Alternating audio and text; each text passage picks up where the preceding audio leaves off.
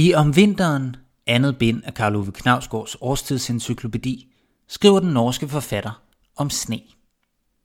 Knavsgaard er verdensmester i at gøre personlige oplevelser og tanker universelle, og få os til at se og reflektere over genstande og fænomener, som vi genkender, men hvis dybde vi aldrig har tænkt over. Sjældent har stederne, deres ting og deres fænomener fremstået så klare, så komplekse og så genkendelige, som efter man har læst i encyklopædien. Her om først den første sne, siden bare om sne.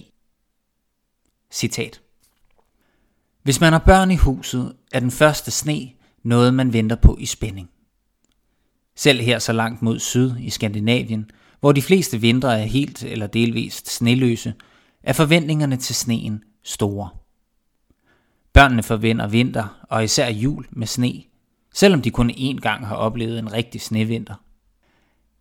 At billedet af vinteren fra film og bøger trumfer virkelighedens regn- og vindfulde dage og er mere virkelige end virkeligheden, fortæller meget om børnenes verden, som så let åbner sig mod noget andet end det der er, og som er så fuldt af håb.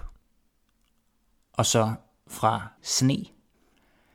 Alle skovens forskellige udtryk som rødderne fra træet, der strækker sig slangeagtigt over de nøgne klipper, og som glimter rødligt, når det er vådt, til alle de gule og brune grannåle, der ligger nedtrampet i jorden på stien, og så videre ad infinitum, samles i og med sneens komme til et enkelt udtryk, og udtrykker de følgende måneder kun det.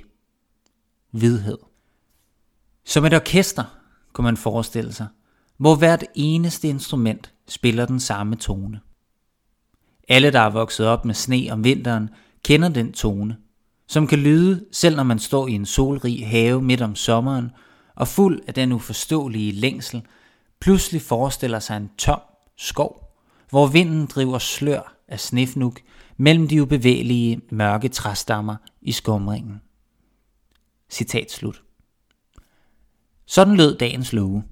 Hør med igen i morgen, hvor vi åbner en ny låge ind til fiktionens forunderlige univers.